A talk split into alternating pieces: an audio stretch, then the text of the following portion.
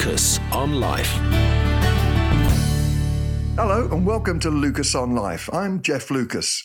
For many this week, travel to work, journeys to go on holiday, they've been disrupted or put on hold as national rail strikes have made their impact.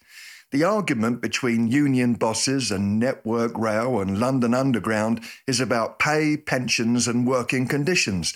And at the moment, it seems that there's stalemate.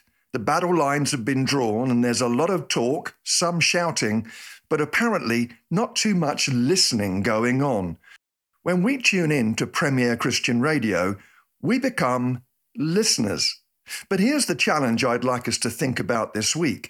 In life, are we listeners? In the New Testament, in James chapter one, verse nineteen, we hear these words, "My dear brothers and sisters, take note of this. Everyone should be quick to listen, slow to speak, and slow to become angry." The trouble is, they don't teach us how to be good listeners at school. There are many things that I learned in school that, frankly, were absolutely useless, at least to me. I've never once used algebra, which is good because I didn't understand it at all. But I've never once had to understand what x is if y equals two times six. And there are some things I wish they'd added to learning, like how to balance your checkbook, change a flat tire, have a wholesome argument. And another subject surely to be added to the list is the art of listening, because we tend to have a number of false assumptions about listening. We think that listening is just instinctive, so surely we don't need to work at it, and that's wrong. Most of us think that we're better listeners than we actually are. It takes real work to listen because we have to suspend our own needs and pay attention to the other person. And let's face it, the other person may be irritating. They come at us like a, a dentist with a noisy drill. And then listening is not just about gathering information. It's about being there, bearing witness, breaking isolation, listening. Let's learn to do it. It had been a long flight to the U S A. Flying back in coach class makes you feel like you've had your legs wrapped around your neck for nine hours and offers food that looks like an aerial view of a farmyard. I'd rented a car and advised the car hire lady that no, I didn't need any instructions on how to operate the car. I knew better. Right. I didn't stop to listen. I drove south into the moonless night, blinking back sleep. It was well after midnight as I arrived in the darkened little Oregon city. I was to stay overnight with a couple, Chris and Jeannie, who had become our closest friends. Parking my car outside their house, I realized that town-wide snoring was in operation. I would need to be very quiet as I unloaded my bags. Seconds later, as I opened the back door of the car, life got very loud. A deafening alarm system had been thoughtfully provided in my rental car. It was designed to alert extraterrestrials in other galaxies that a car was being stolen. Surely, all over the town, otherwise nice people were waking up swearing. I panicked and began running laps around the car, an excellent strategy for emergency situations like this. The car alarm continued to scream. Inside the house, my friends, hearing the cacophony outside, turned to each other with a knowing smile and said, "It does appear that Jeff has arrived." Chris came running out in his socks. He actually was wearing more than just his socks, but you know what I mean.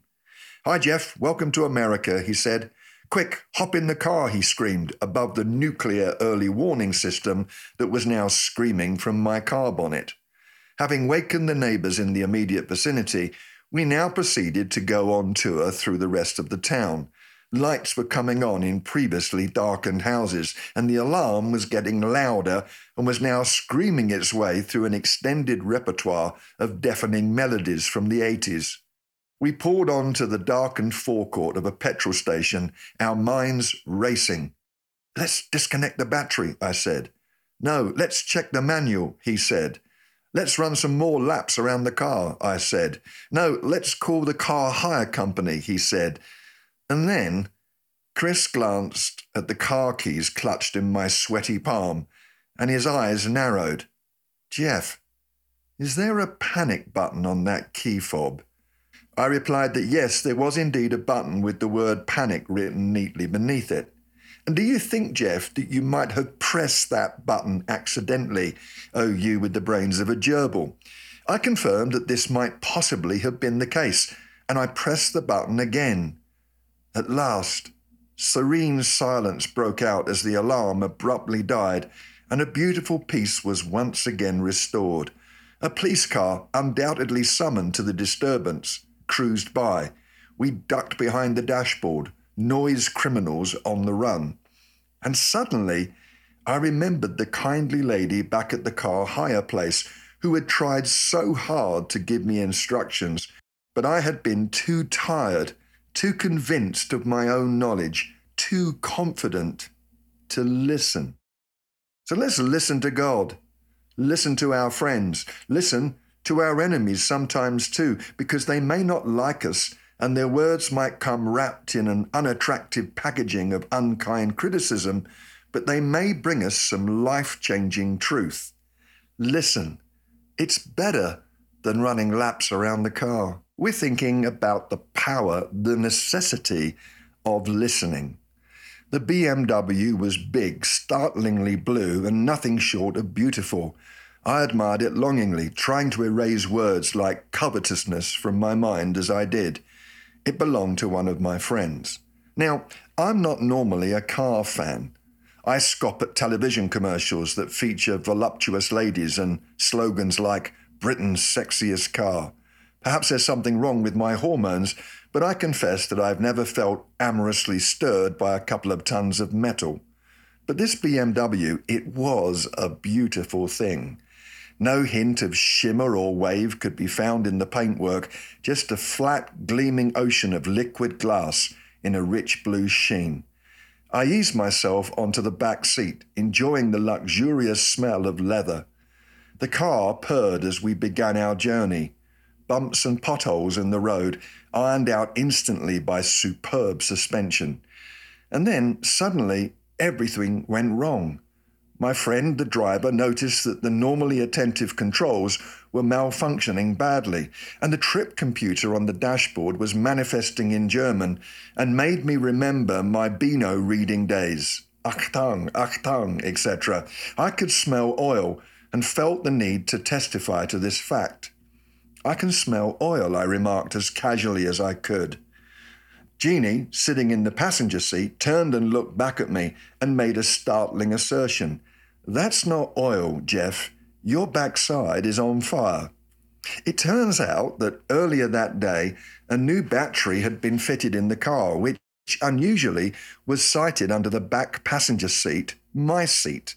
Unfortunately, the battery company had installed the wrong model, and so the terminals were sticking up a full inch higher than they should. So, when I planted my evangelical behind on the leather, the seat went down, and the metal frame of the seat connected with the proud terminals, which shorted out. Now, the battery was on fire, and the car's electrical systems were going swiftly into terminal meltdown.